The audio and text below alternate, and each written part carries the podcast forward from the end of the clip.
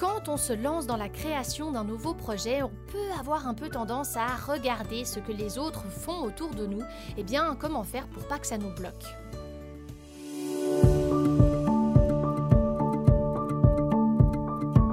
Vous écoutez Honte Colibri, c'est un podcast où on parle création, ambition, entrepreneuriat avec beaucoup de bienveillance. Je suis Sam, je suis photographe de mariage en Suisse romande depuis un peu plus de 7 ans maintenant. J'ai osé, je vis de ma passion, alors pourquoi pas vous?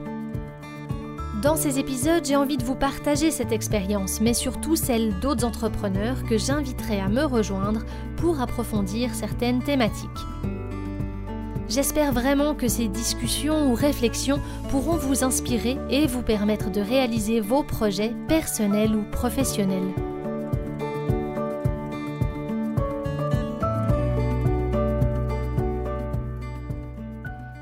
Possible que cet élément vous ait déjà traversé l'esprit, que vous soyez demandé à un moment donné dans votre parcours entrepreneurial, eh bien, et s'il y a euh, trop de gens qui font ce que j'aimerais créer, qu'est-ce que je fais? On peut avoir effectivement une idée parfois et se sentir un peu bloqué face au grand nombre de personnes qui le font déjà. On peut se retrouver un petit peu dans l'incapacité de croire en nous, de croire en notre projet et simplement de se dire ok, aujourd'hui, est-ce que ce que j'aimerais faire, ça a vraiment de l'intérêt? On se pose hein, souvent la question parce qu'on voit qu'autour, il y a déjà des dizaines, des milliers, des centaines d'autres personnes qui vont faire la même chose. Alors qu'est-ce qu'on fait à ce moment-là? C'est très dur hein, d'oser se lancer ou d'oser se montrer euh, dans ces conditions-là. C'est euh, très difficile parce que on aura mille questions en tête. On va se dire oui, mais bon, euh, l'autre personne, elle le fait mieux que moi, elle le fait différemment, elle le fait de cette manière-ci.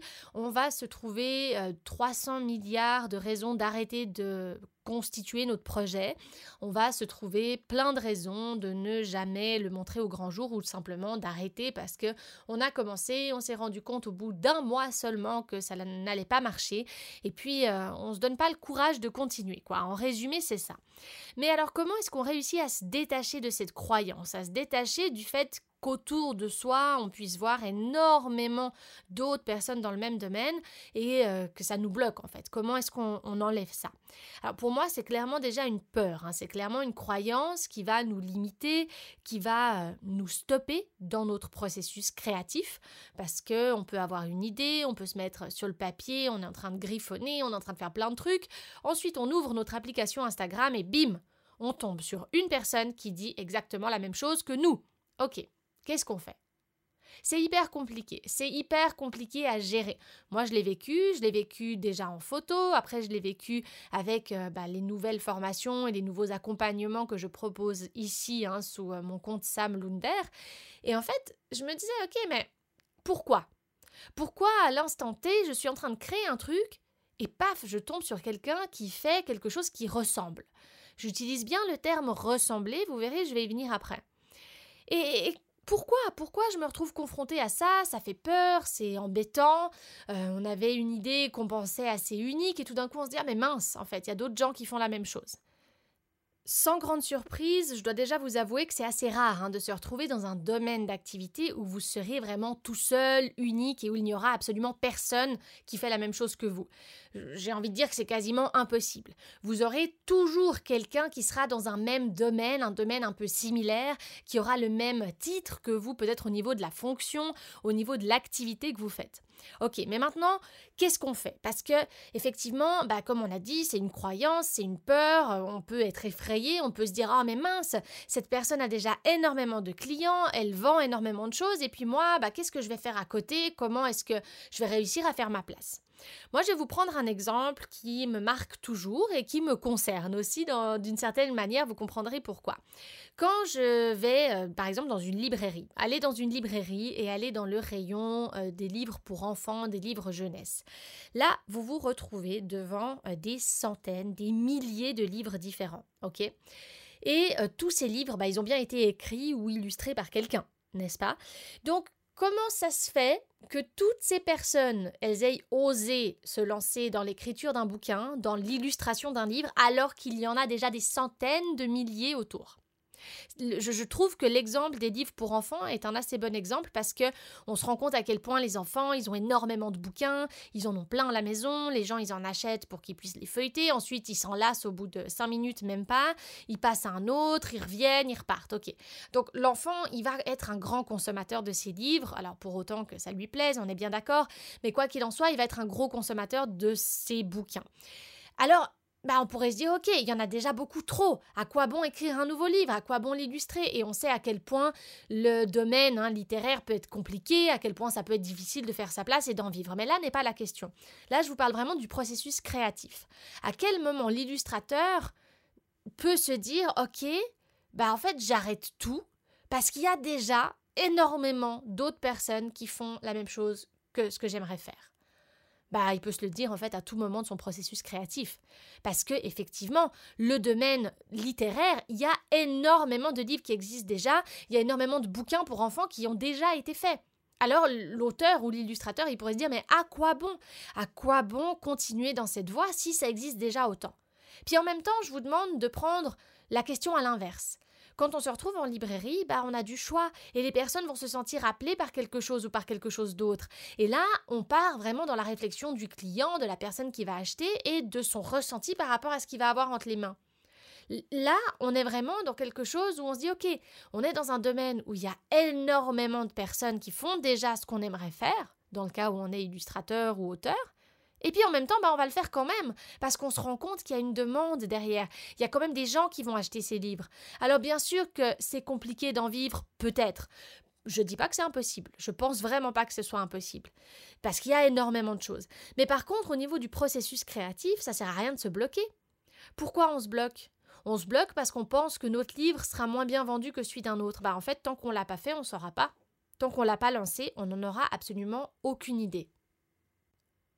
Alors, comme je le disais, on aura toujours finalement quelqu'un ou euh, quelque chose qui ressemblera à ce qu'on fait, à ce qu'on veut lancer. Mais il y a vraiment quelque chose d'absolument différent en chacun d'entre nous, et ça, c'est pas un grand secret, hein, mais c'est la personne qu'on est. La personne qu'on est, l'authenticité qu'on va mettre dans notre projet, les idées qui nous sont propres. Ça, ça va rendre original, différent, unique ou simplement à votre image le projet que vous voulez faire. Et ça, c'est vraiment une grande force. Dans tous ces livres qu'on voit dans cette librairie, ils n'ont pas la même couverture. Ils n'ont pas la même police d'écriture. Ils n'ont pas la même histoire dedans.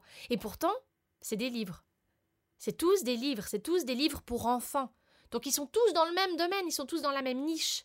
Mais quand on les prend tous les uns à côté des autres, on voit qu'ils n'ont pas la même couverture.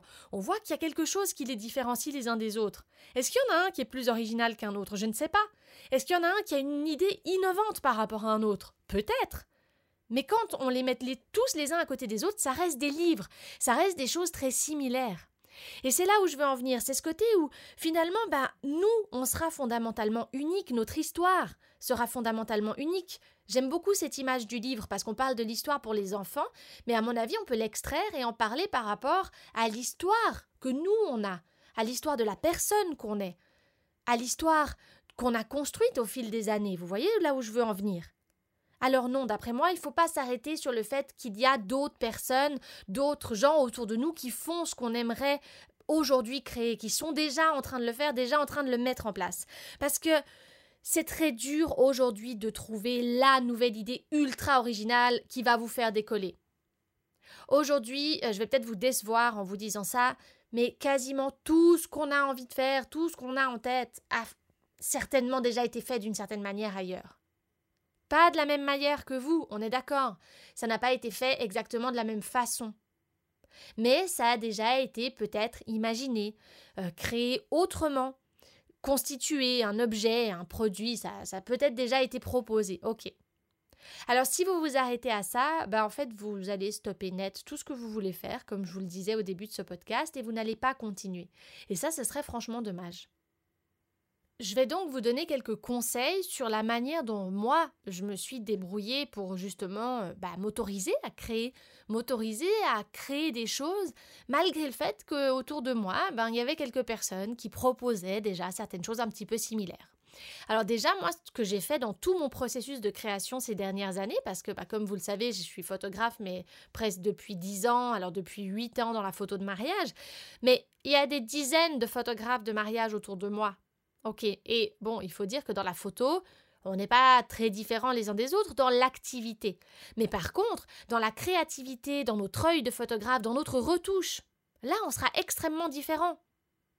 Quand vous mettez plein d'images les unes à côté des autres, je reviens à cette idée hein, de comparaison, hein, entre guillemets, par rapport à la librairie aussi, eh bien là, vous voyez que c'est toutes des photos.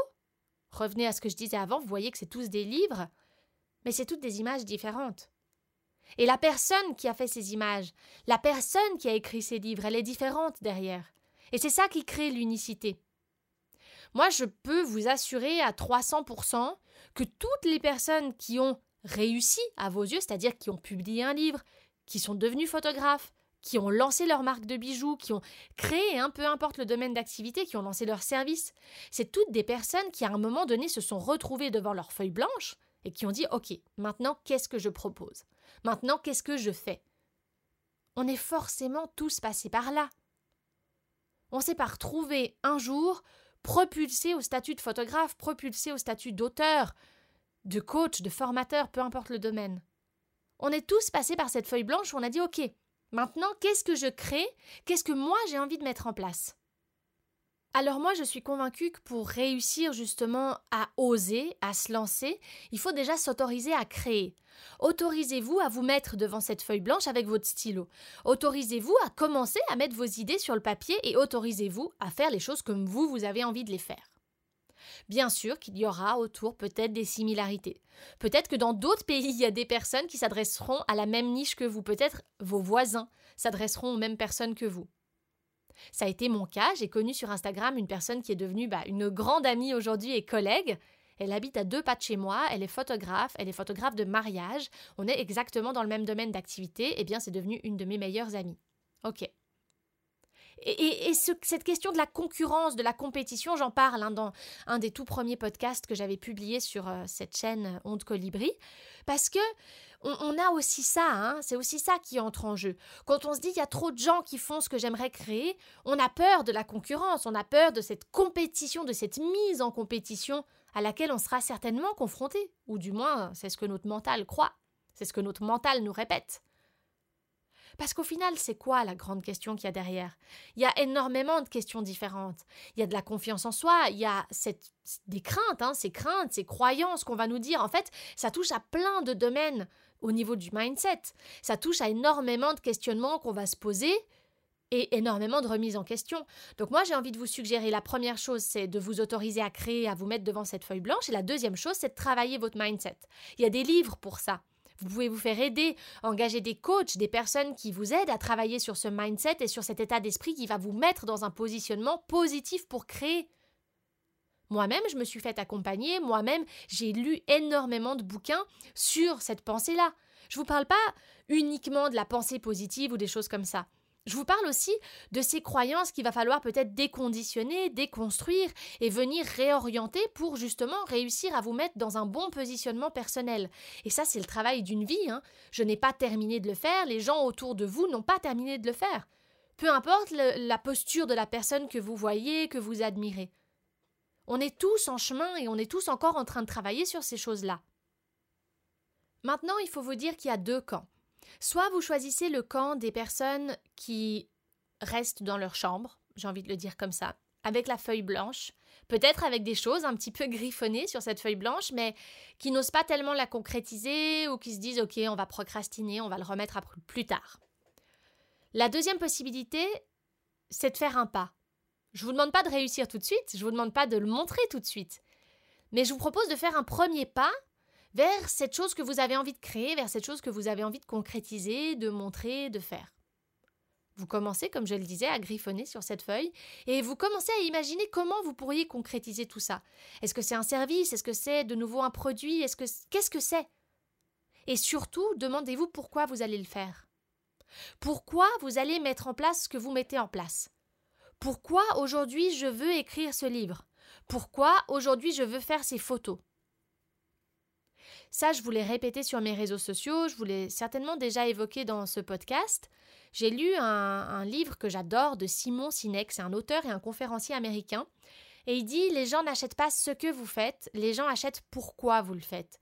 Et ça a juste tellement résonné en moi, parce que c'est tellement les valeurs que j'essaye de vous transmettre dans mes accompagnements, dans ces podcasts, dans mon compte Instagram. Les gens achètent pourquoi vous faites ce que vous faites. Je trouve que c'est génial ce qu'il dit bah, Simon Sinek parce que ça évoque tellement cette réalité d'aujourd'hui. Les gens, ils vont pas acheter ce livre, ce livre-ci, ce livre-là parce que c'est un livre. Ils l'achètent pour ce qu'il y a dans ce livre. Ils l'achètent pour ce pourquoi la personne l'a fait. La personne est allée chercher une raison derrière. Elle a une raison personnelle, elle veut transmettre une valeur, elle veut transmettre une histoire particulière. Les gens s'attachent à votre produit, ils s'attachent à votre personne aussi, et surtout. Ils s'attachent à votre pourquoi, pourquoi vous avez fait ce que vous faites, pourquoi la personne écrit un bouquin sur une certaine thématique? Il y a une raison derrière, il y a une réflexion derrière. La raison, elle peut être super simple. Mais il faut trouver ces raisons. Il faut savoir pourquoi on propose quelque chose. On parle d'authenticité, on parle de transparence, de d'être soi simplement. Et c'est tout ce que j'aimerais vous transmettre dans ce podcast, c'est que quand on pense qu'il y a déjà quelqu'un qui est en train de faire ce qu'on fait, il faut vraiment qu'on se rende compte que la personne, oui, peut-être qu'elle fait la même chose que nous, mais elle ne le fera jamais de la même façon. Elle n'aura jamais le même pourquoi que nous. En fait, on est unique hein, par la personne qu'on est, on est unique par l'histoire qu'on a et l'histoire qu'on va ensuite transmettre. Et ça, c'est tout un travail. C'est tout un travail de réussir à élaborer ce pourquoi, à comprendre en fait ce qui fait de nous une personne unique. Ça, c'est un chemin, hein, c'est un travail de mindset, c'est un travail très concrètement sur le papier de, de pouvoir noter pourquoi on fait les choses qu'on fait. Vous voyez où je veux en venir?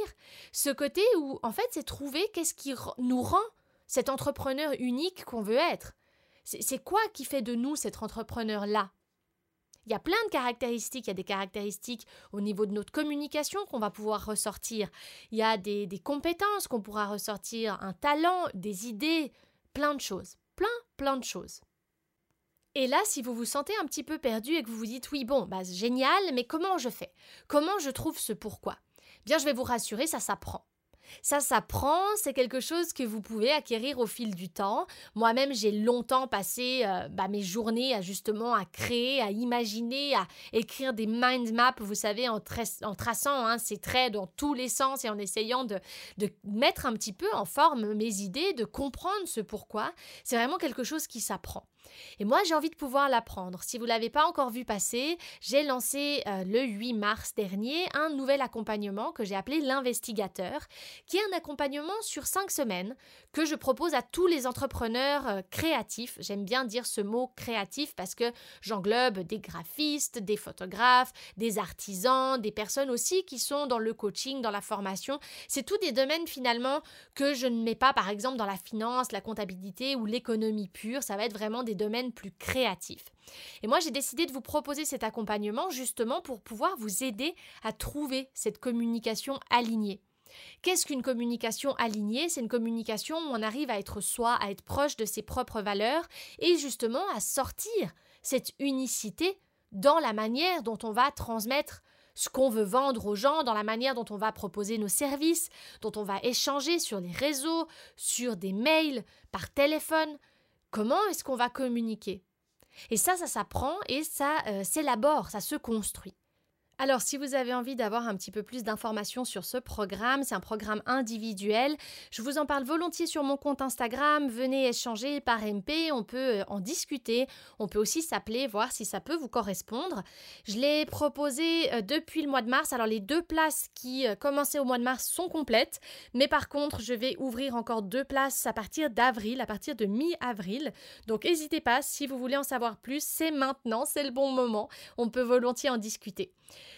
Voilà, j'espère vraiment que cet épisode vous aura aidé, qu'il aura pu vous éclairer un petit peu sur votre chemin entrepreneurial.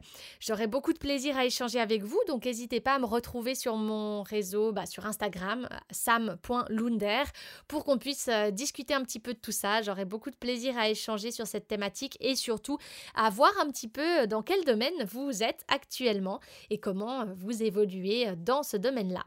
Je vous dis à très très vite et puis je vous remercie d'être présent dans cet épisode, dans ce podcast parce que bah, c'est hyper chouette. Moi j'ai toujours énormément de plaisir à avoir vos retours. N'hésitez pas à laisser un petit commentaire selon la plateforme sur laquelle vous m'écoutez, à partager le podcast éventuellement aussi euh, sur euh, vos réseaux si vous le désirez. Ça me permettra de le faire connaître et puis euh, bah, de pouvoir continuer aussi à vous proposer du contenu pour pouvoir continuer à vous parler de tout ça. Voilà, je vous dis à tout, tout bientôt et surtout portez-vous bien et réalisez tous vos projets.